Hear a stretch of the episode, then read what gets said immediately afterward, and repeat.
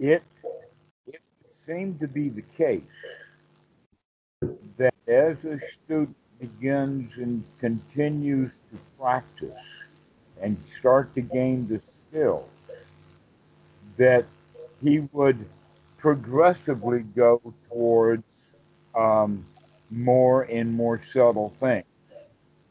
Or in the sense of speaking of from Paticca Samuppada, mm-hmm. as the skills develop, that means that we can catch things a little quicker.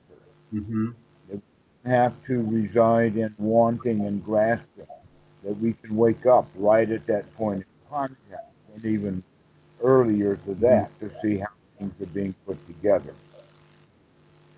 So, the point is, is that no, unfortunately, your the practice is a bumpy ride. Yes. It goes up and down, and here's part of the reason why that's true, is is that as we begin to work on and finding things that are more subtle, more deeply buried, we tend then to think that everything is going to be that way. Mm-hmm. okay, and then one of these big boulders come by and bowl us over, mm-hmm. and we didn't see it coming. Mm-hmm. And if we try and stop the boulder with chopsticks, to borrow your analogy from a few minutes ago, we're going to fail because it's the wrong tool for the wrong job. We need like a a bulldozer. Actually, no. It all goes back to the analogy that we're that the right thing to do is to get out of the way. Yeah, yeah, yeah. yeah. See it coming, and that sometimes we think that we're really good at catching the subtle, when in fact it slips right up on us. Mm. That it wasn't subtle at all, but when it came, it came with a bang mm. because we weren't quite open for it. In other words, we had either either one of two things happen. One is either the student thinks he knows what there is to look for, and that the other issue is the student thinks that he's gotten okay, he's really fine, and he can slack off with his meditation now. And every one of us do that. Mm. And in the process of doing so, we set ourselves up to to to wind up in the ditch mm-hmm. or to uh, uh, falling down, which is exactly what we started practicing working with in the very beginning. Mm-hmm. But now, way late in the process, the students uh, now are saying, "Wait a minute, what happened?" Mm-hmm. And the always the answer, in fact, is in several different uh, ways of looking in the Zen way, they say the beginner's mind. Yeah. Um, uh, Goenka says, never mind, start again. Right? It's always the same thing. Mm. That there really is only one little practice, and that practice is to is the practice of waking up and taking a look and see what's going on. Mm. And then we make a choice about it. Yeah, it's interesting. It's simple. It's so simple. Yeah. But every time there's a new application for it, we tend to struggle with it. Mm. A few months ago, I felt like I was very keen to to talk to you about the the kind of like the most subtle things that were coming up in my practice and that was really what i kind of wanted to like immerse myself in and in our conversations and in practice and like as far as possible in the life and then yeah i feel like more recently it's been wanting to talk like about like these big boulders of of suffering in daily life and relationship between yeah between them. Anyway it's it's a rich ongoing thing isn't it? It's a rich ongoing mm-hmm. thing. Um, right. talking about practice um i've so i've got a week uh coming up where i've got um a week in a cabin in the countryside uh yeah seven days to practice seven kind of full days um and was interested to get your thoughts and advice on it. Um, is it going to be in a secluded spot, say in the wilderness? Yeah, it's like a, a, small rural village, and it's a cabin at the end of someone's very large garden, which leads directly onto uh, woodland and meadows and country lanes. So yeah, there's no, it will be secluded. Okay. It's a purpose-built cabin for meditation. So it's like there's like a little narrow bed, there's a cooker, there's space to practice, there's like a compost toilet and a cold shower. And no, no, no, no. The village is the place to practice here. The village is the place to practice there. Not the not not the village people. Yeah. But what the first thought that I had about it, especially with the forest, is to spend a lot of time walking, especially walking in the forest, but in mm-hmm. the meadows would be there too. I would say it in the sense of go exploring in both directions, exploring mm-hmm. the mind while you're exploring the village. And mm-hmm. I would also recommend part of the time, though you may not go such a far distance this way, would be to do it barefoot part of the time to go barefoot. My, I, I, for the last like six months, I only wear like sandals with a millimeter thick. I'm a big fan of of barefoot. While we were in Cornwall for two weeks, I was barefoot the entire time. Um, I run when I go running on the field with my kids at school in the morning. I do it barefoot. Uh, okay. Yeah, I'm, I'm, all right. So all right. So do this arrive with a pair of shoes, yeah, put them away for the entire time, and don't take put them back on until it's time to go. Yeah. Now that you're ready for, you shouldn't have told me that. you shouldn't have told me that you'd already gotten re- yet ready for it. So go ahead and push your limits. Yeah. Spend the whole time barefoot. Yeah. That would be a good thing. And also with the intention uh, to go exploring, walking barefoot, so you begin to really begin, how to say, to be in the present moment. Mm.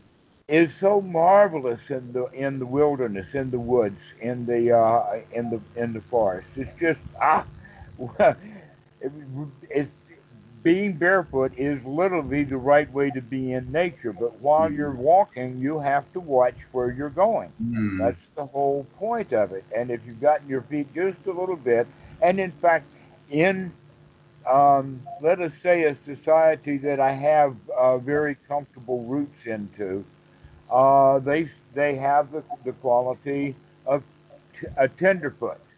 Mm. What is a tenderfoot? a boy who or someone who's been wearing shoes mm. who is not ready to go. Okay. Someone who's so wrapped now, in cotton wool. So is that the idea? Yeah. But uh, uh, barefoot was always a part of the, uh, the behavior of the Sangha. That in fact, part of the way of going on uh, Bindabat mm. was to go barefoot. And so it, even the local people would be very surprised if a monk was out there in sandals because the tradition is going barefoot. Mm. However, that going barefoot doesn't go just for the Bindabat or the alms round, but it goes for whenever they're out on Tudong also, or just walking around the wat. Mm. That there really is not a lot of reason for footwear if we start thinking of it and become more mindful of it. However, England is many parts of the year not, uh, let us say, people will complain saying the weather is not suitable for going barefoot. But we can just say, okay, we understand your feet are tender and they're not tough enough yet. Mm-hmm. But basically, um, you you can uh, walk on it. In fact, in let us say in the dojos and the martial arts, and because this island is a um, a tourist island, mm-hmm. there are a number of uh, karate schools and mixed martial arts, mm-hmm. but it's always based around the uh, uh, Muay Thai mm-hmm. of, of Thailand. Sure. Okay. And that one of the things that they do have, the students do, they've got a, in one of the dojos that I know of, they've got this huge, huge gravel area. And the kids are expected, or the adults are expected to go running in this field of gravel. Mm-hmm. Ouch. Unless you get used to it. Mm. Except that, and that's in fact what Achan Po was doing. I thought that he was just playing games when he would have I and James and whoever was going on Bendabat, because he would take us into really almost intentionally into rough territory. Mm-hmm. There's actually a plant in Thailand, a little plant that's um, we've got them right here in the yard. They're all over the place. And what happens is, is that if you touch it just a little bit, the whole thing will close up. Mm. It's very responsive that way. Mm. But that's not its only protection. It's a thorny little devil. Mm. And you do not walk on this plant. You have to see it and not walk on it. Uh, and so there's more than cow pies out there. there's gravel, there is concrete, there's all kinds of things to start learning how to walk on, mm-hmm. knowing that you can handle it. Mm-hmm. So you can be mindful of that. You can do that too. You can take care of your feet, and you can put them to good use. Mm-hmm. So that would be one of the things that I would recommend for you to go on retreat, on a retreat like that, would be um, actually you don't even have to do it the way that I said it. You can arrive barefoot mm-hmm. and leave barefoot. Mm. You don't even have to arrive in shoes. You can find a way of arriving in barefoot. I don't know how you're going to get there. That's up to you. so, these are the things that I would say is to make sure that you're spending more time outdoors because you already are, um, let us say, a skilled meditator. And so, put yourself out there for new experiences. Mm you may find things that are quite frightening, which is an opportunity to deal with fear. Talking about frightening, do you have any experience or suggestions around like nighttime practice? Because I was sort of interested in getting out. Well, I was sort of interested in, in doing like some sleep interruption things for um, for the purposes of of lucid dreaming. So going to sleep and waking up four or five hours after you go to sleep, being awake for an hour, and then going back to sleep for another three hours or so. And if you do that, I tend to find that that last three hours is like very, very rich with dreams, wherein you become aware of the fact that you're dreaming and then can choose to practice or engage with the dreamscape in a really kind of rich and interesting way. But I was thinking during that hour to make use of that outside to make use of kind of going out into nature in that hour in the night at kind of 3 4 a.m i've got no problem with that but let's back up and uh, uh, uh, put this thing in park for a moment and um, discuss it. The first question that i have is why do you want to have lucid dreams? So i've done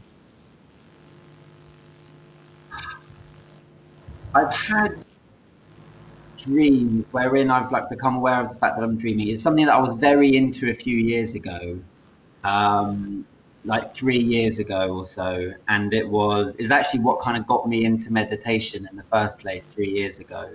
But in that process, I had a lot of dreams that I, that I can look back on now, and they're like these very rich, very healing very like wise dreams, like dreams where you're kind of like put in touch with a part of yourself that has a a depth of wisdom that like the waking mind rarely uh, you know re- is, is less able to access say um and okay. I remember when I went on the when I went on the the uh, Goenka retreat two years ago, every night. It was like just the awareness just carried on into the the fact that you're practicing all day just carried over and crossed into sleep. And and most nights I would have uh, lucid dreams without even having to interrupt my sleep cycle or anything. It just and and they were dreams where I didn't even wake up to being lucid in the dream. It was like the lucidity was there in the dreaming from the very beginning.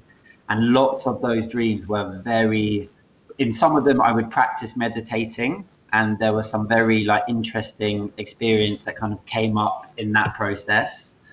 Um, or it's like things like you know exploring the dreamscape uh, in the knowledge that the dream is a is a manifestation of your mind, and you you kind of come into like a very rich, expansive awareness. So like you're climbing the tree in the dream, but you know that the you character in the in the dream and the tree is really the same thing, and that can produce this like very blissful, expansive state. A little bit like in meditation when you contract around a thought or a feeling, and then you you let it go as not you. It's like a similar kind of process, um, okay. and also like showing love, like showing metta has been really rich in my dream, like engaging with the dreamscape, deliberate. So you become aware of the fact that you're dreaming, remember what your intention is. And the intention is to like show love to this whole dreamscape, to like treat it kind of like respectfully and to see it as, yeah, those are some of the things that I'm, I play with in that space and which I, I think is useful. Okay. All right. Um, also flying. Many, many times. Go ahead. Say again. Uh, many times yeah. dreaming for people has to do with whatever they would have been thinking about if they had not been asleep. Sure. Okay, so the worries of the day, in fact, that's what they see the, the dreaming is really all about, is uh, trying to repair the day's damage or even older stuff. Mm-hmm. Okay, it seems like that you're doing it, except that now you've reached it at an archetypical level, mm-hmm. which we talked about a couple of talks ago. Yeah. Right? So, or, or let us say, down in the in the metaphorical level. Yeah. Uh, so, um, but let's pull back for just a moment, uh, and think about. First off, let's look at the word bodhi. The word bodhi means to wake up. Mm-hmm. The Buddha had an analogy of burning by day and smoldering by night. And he didn't put a lot of, um, uh, let us say, not really worth the time, especially in the sense of rehashing last night's dreams mm-hmm. or uh, uh, that kind of thing. But really, what we're looking for, if the actual meditation is to be able to wake up to our daydreams. Mm-hmm. Then we can look at the night dreams in the sense of also beginning to wake up to them. Mm-hmm. And guess what? That's what you're doing when you're lucidly dreaming. You're beginning to wake up, mm-hmm. but you're only waking up with the dreaming the same way that you wake up to the hindrances when you recognize them as hindrances. Now you recognize dreams as dreams, mm-hmm. but we haven't thrown them out yet mm-hmm. the hindrances. So, what are we going to do with these dreams? The answer is we're going to learn somehow to control them, just like we're learning to control the mind. Mm-hmm. One of the ways of doing that is by intentionally waking up. To wake up. Another one is, in fact, that's the best way. That's the beginner's way to do it because we really do want to wake up. We can wake up and we can recognize that was a dream, and whatever good state that I could dream my way into, I can go into that same state now completely consciously mm. by working with Anapanasati. Mm. That's the key. I'm not saying that these dream states are not exalted, because for a lot of people they're not.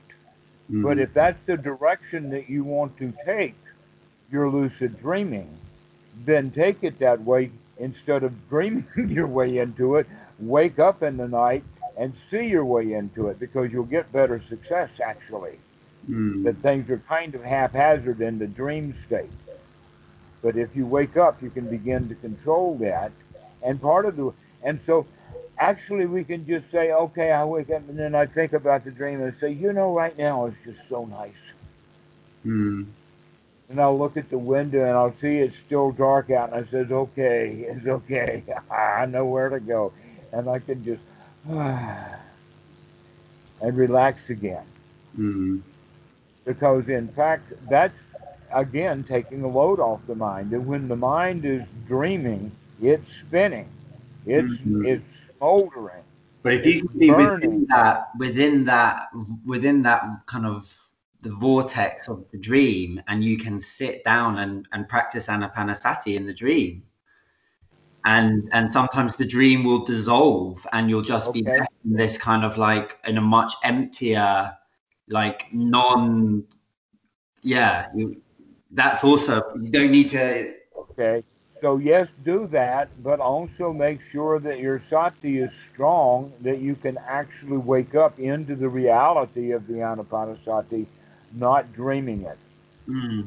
that you're not dreaming taking deep breaths you're actually doing it well, you know, in, there is a relationship between breathing. It's one of the few things.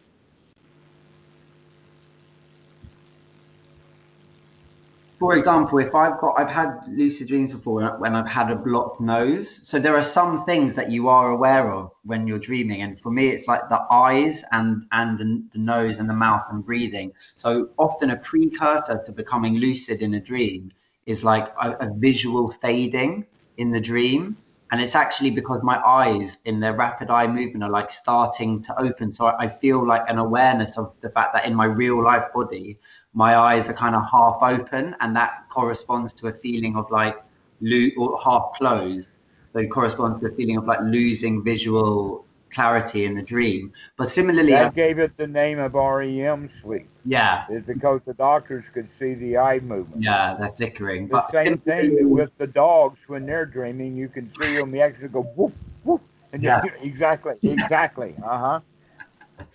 But similarly, I've had dreams where I've become lucid because I've got a blocked. I feel like my breathing's a bit blocked in the dream, and then I suddenly go, "Oh, wait a minute! I've got a cold in real life. This is I'm feeling my real life breathing sensations mm-hmm. in the so dream. That's that's that's the beginning or the budding of the waking up. Hmm. Okay, so part of the way of helping the wake up is going to be when you're in that state is begin to bring into your awareness. You don't have to use your eyes for this, but bring into your awareness your proprioceptive system. Yeah in the sense of knowing your body's posture. What posture are you in? Yeah. When you're lying there, is it a yeah. posture on the side or is it on your back or is it on your chest? And do you want to wake up enough to come back into the posture that is preferable, which is the reclining posture called the lion posture, by the way, of the Buddha, which is on the side. Yeah. Yeah, we've spoken about that before, and I found that very helpful actually for maintaining a. If yeah, if you go to sleep with the intention, I'm. This is a good posture. I'm going to stay in this posture. There's like this little seed, which then in those moments when you kind of very slightly wake up in the night, you like, oh, am I still in that posture, or have I moved to a? Precisely. Now that will actually add then to um, both the quality of waking up and the quality of being able to control the dreams. Yes, because because you're bringing reality into it. There's a really interesting place you can get to with that, where you become aware of two bodies. You're like your dream body and your your real life body, and you kind of flit between awareness of one and the other, and then mm-hmm. that's an interesting place. Um, What in terms of sitting? What do, would you be more like uh, inclined to be quite free with, like, as opposed to sort of quite heavily scheduled with the sort of amount and everything that I on a on a on a self led retreat?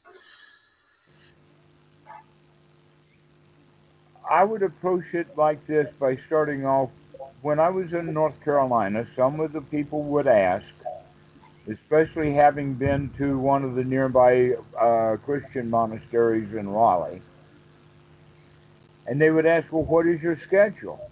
Mm. And I was saying, hmm, "We do lunch."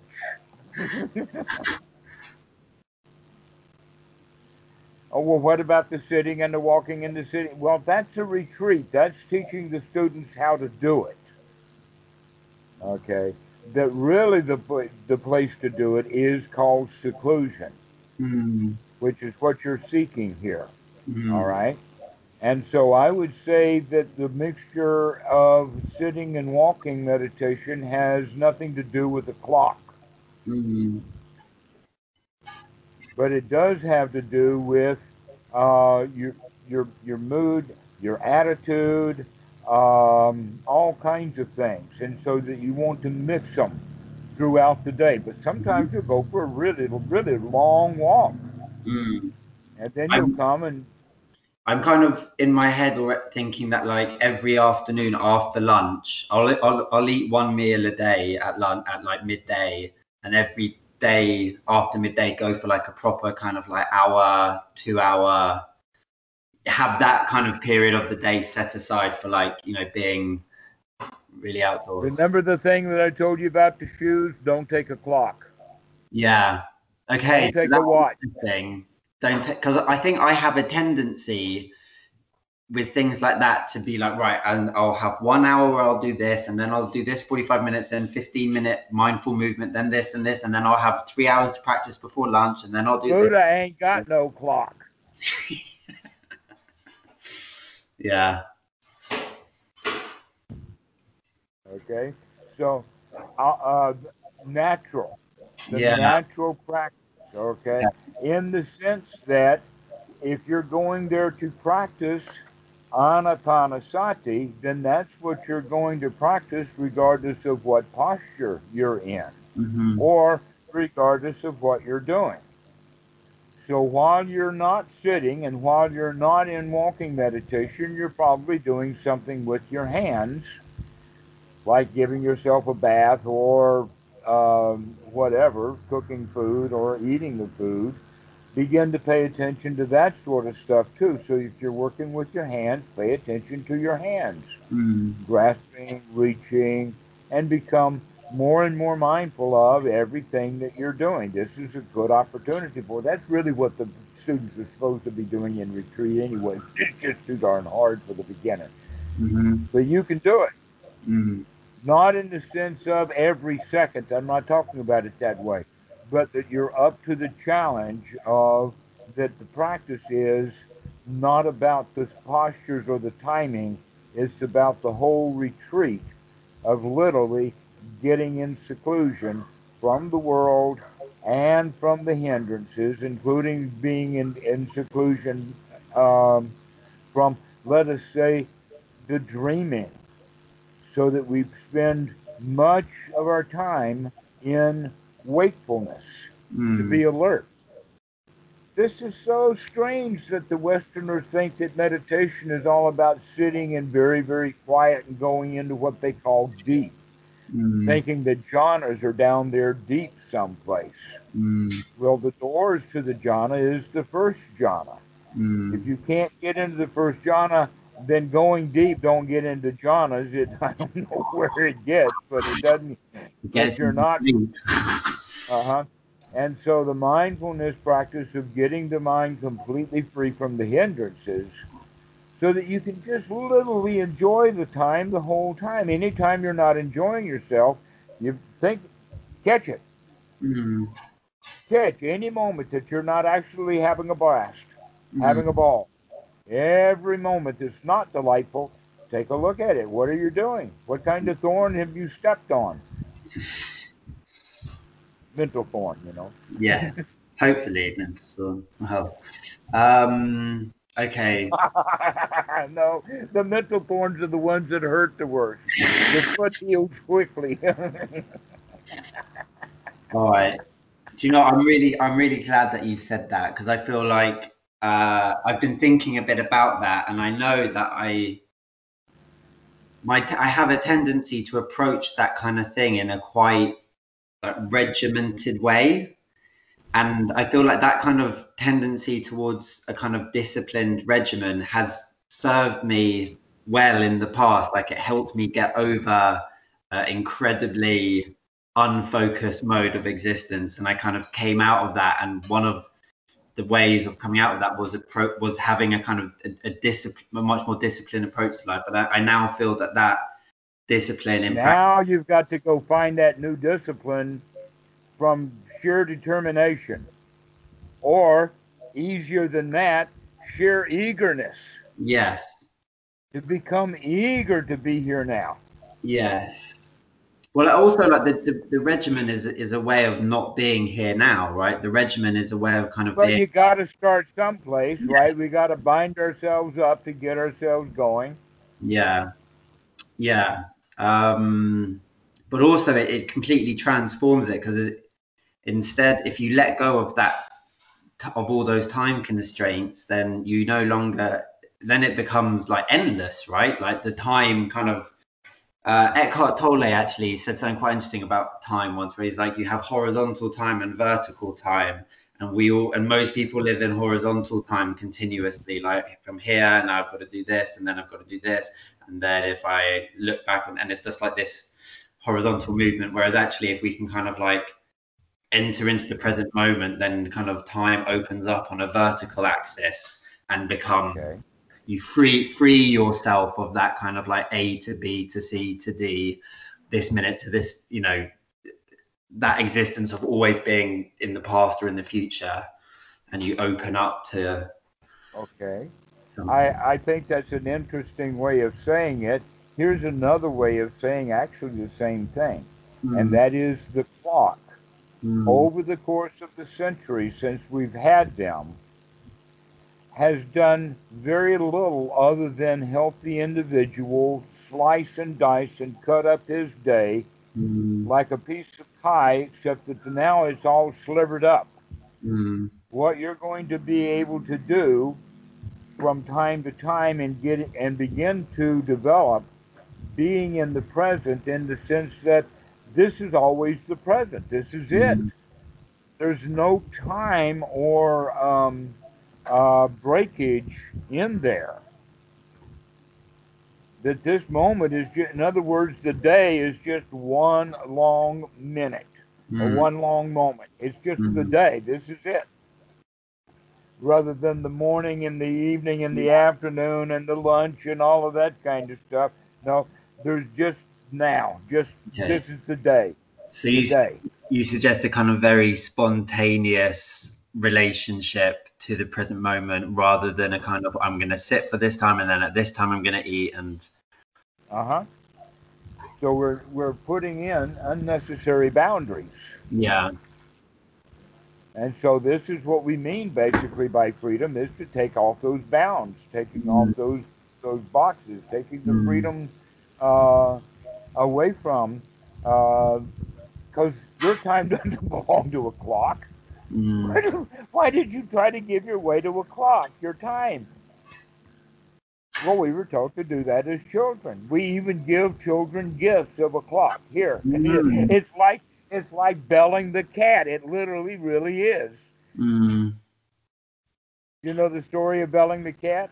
Be- no, I don't know the story of belling the cat. Oh, oh, the all the mice got together and figured out that we need to figure out where that cat is. That cat's so mm-hmm. quiet, and one of them says we need to put a bell on that cat. Yeah. And so they tried and they snuck around and they did everything they could and they never get to get that bell on the cat. And then one of them says, "You know something? I bet the cat would like it if we gave this bell as a gift." and so they give the gift of the bell, and the cat happily put it on. Gosh, that's a good. That's a good metaphor. That's a good. That's a good story. Where does that come from? That's very. That's a very wise story. Um, I, but yeah, it's. Uh, I think I got it from the cartoons, either Warner Brothers or Disney. Gosh, that's great. How we how we willfully take on these things that actually disable us or whatnot. Um, right. What do you think Go ahead. What do you think about reading?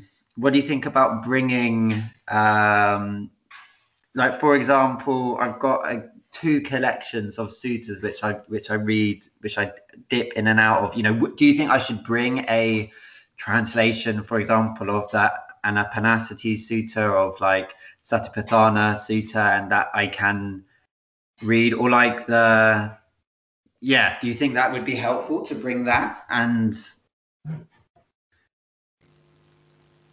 Um, that would be of limited value. Mm. But in fact, uh, in retreats, they generally tell the students to park your books. Yeah. Because uh, reading literature actually takes us, in a way, to the world mm. even if it's the world of the writer of the book, rather than being in the garden that you're going to. So I would recommend uh, not okay. taking any literature. However, I would uh, caution you to make strong note during that week uh, when you have the thought, I wish I'd have brought something to read. Do do what? Make a strong note of that thought. Make a strong note of the thought that you have. I wish I had brought something to read. Yeah. Why is that? Because that's the hindrance of boredom and restlessness. Mm. Okay, work with that closely. That's in fact one of the reasons that you're out there is to uh, starve the mind that is greedy for sensual input, mm-hmm.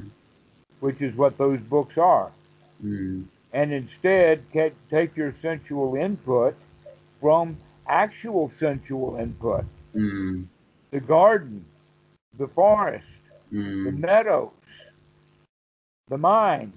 That's the place to start dwelling. Don't worry about I didn't bring a book and so poor me, I'm bored. Mm. that's a wake up call. That's that's a wake up. Okay, so be sure that you note very closely when you say, "Oh, I wish I had a book or something to do," or uh, "I wish the time was over." That that kind of "I wish for" is basically a clear sign of restlessness, mm. which we could also call boredom. Mm. They have the same qualities. Mm-hmm. Mm-hmm. I'm going to ask you another similar question, and I suspect we get a similar answer. What do you think about bringing a notebook and? Actually, I was going to cover that one too. Yeah. Keep a journal, sure, up to you. Okay. If you like it, it might have some great value for you. Not when you read it later, but as you're writing it, it'll help you collect your thoughts. Mm-hmm. Sometimes I've seen students do something like slam their pencil down on the paper and say, damn. That's because they got it. Okay. Mm. Okay. And so, yeah, I'm taking notes. That's interesting. So it could be a kind of bridge between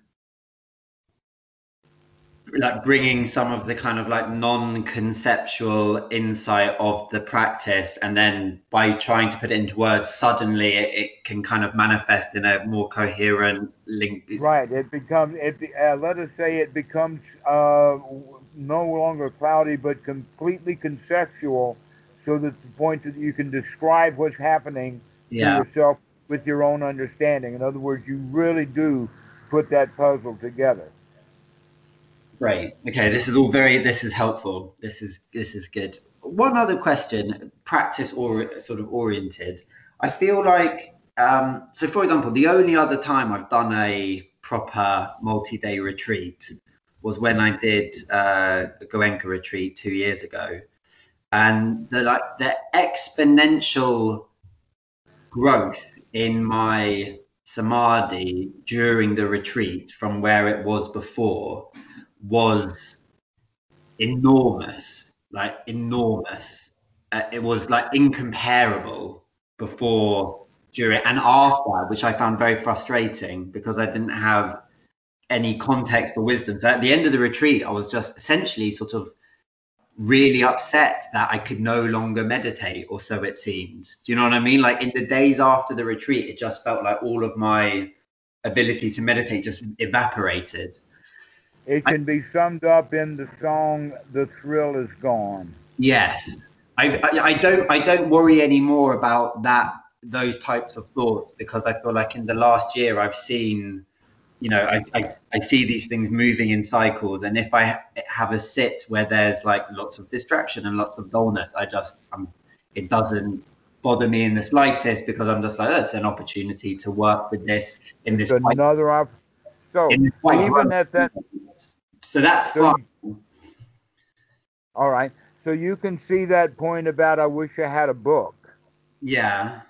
You can also begin to put uh, let us say, cohesive thoughts together in the sense of the thrill is gone, because then we can wake up immediately and say, okay, the thrill is gone. Never mind, start again. Because otherwise, we'll start pining for it and wanting something we don't have, and then we get stuck into hindrance. Okay. Well, this is sort of similar to what, what I was going to ask, which is that should, do you think I should in some way prepare or read up about certain things in anticipation of the fact that my uh, that the kind of samadhi and, and, unification of the mind will probably grow quite a lot during the retreat. So should I, for example, let us say this: let's figure out which skills that you want to uh, develop. Yeah. All right. Well, the classic ones would be more sati, more sati. How how much more can you come back and be in the present moment? Yes. Okay. The next skill would be to develop um, uh, sukha. Yeah. To become completely content and satisfied with this week. Yeah. Moment by moment, day by day, during the day, whatever part of the day it is, this is the good part of the day. This is excellent. Wow. whatever temperature it is, this is really nice weather. And so you get into the state of being satisfied. Mm. When things look like they're about to become dissatisfying, you can say, wait a minute, I can handle that too. Mm-hmm. I can do that. I'm up to that task so that way you can keep the mind free from the hindrance. No matter what hindrance knocks on your door, ah, nope, I'm too, having too much fun. Go away, you bother me, kid. In terms of those skills, so yeah, so like continuity of sati, right? Like how continuous, how bright can that be throughout the day when cooking, when walking, when eating, when showering, when sleeping, etc. That and and tying that in with sukha like that that sati is reminding you to come back into the present moment in a uh, joyful pleasing satisfied way mm-hmm. so that that sort of seems like a, those are uh, the two skills that can kind of hold the whole thing together right like that's exactly right. Those are the two primary skills that you're going to go for is sati and sukha. Where they're going to lead to, I basically, I just, I strongly, I don't I, worry about that. It'll make it a surprise. It's a surprise journey. I think, for example, because uh, like jhana wise, I shouldn't kind of. Perhaps. No, you need to develop being satisfied. Yeah. That's the skill that the students need to develop, not higher numbered states, but really get skillful at that really sweet spot. Mm. That that's what the mistake of the Buddha was when he was practicing too. First jhana wasn't good enough.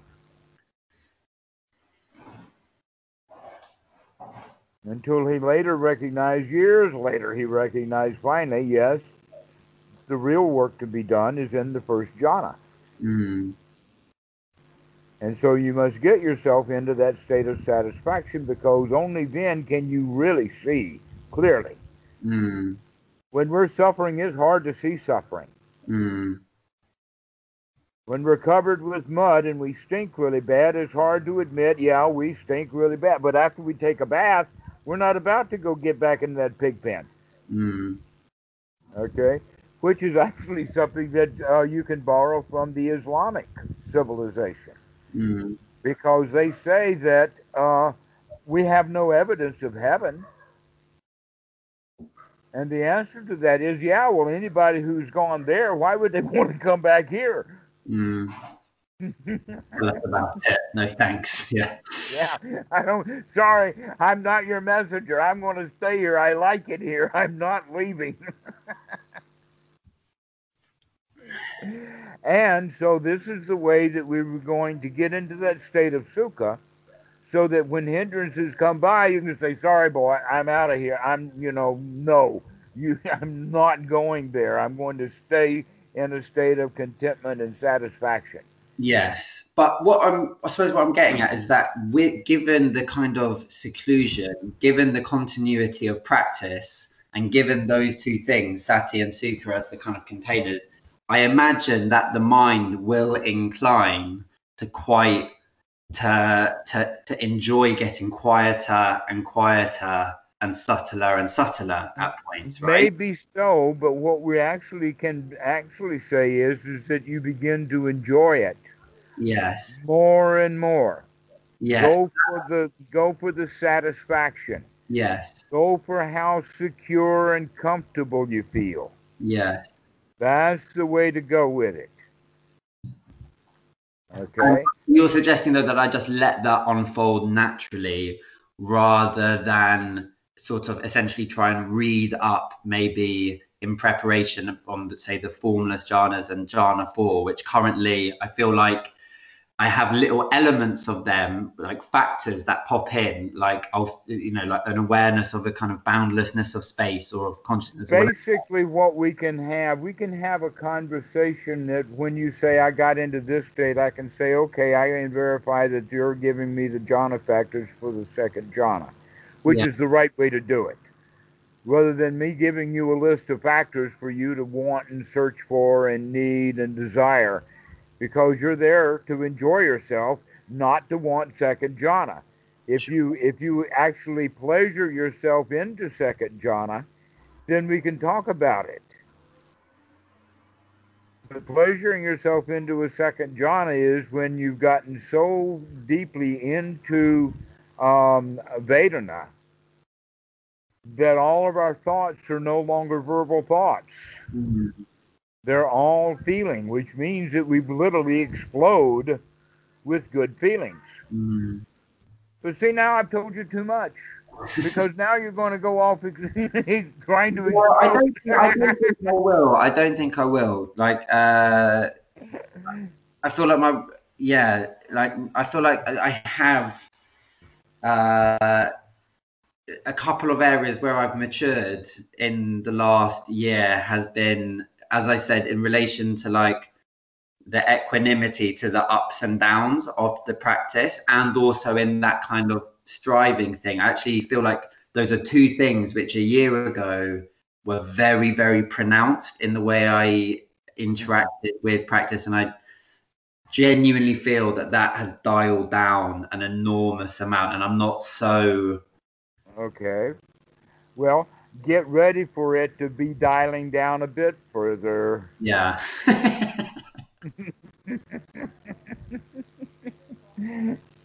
okay. Well, I I highly recommend what you're doing, and I support you completely. And I want to hear all about it when you come back, if you do. in fact, it would be a great success if I never hear from you again.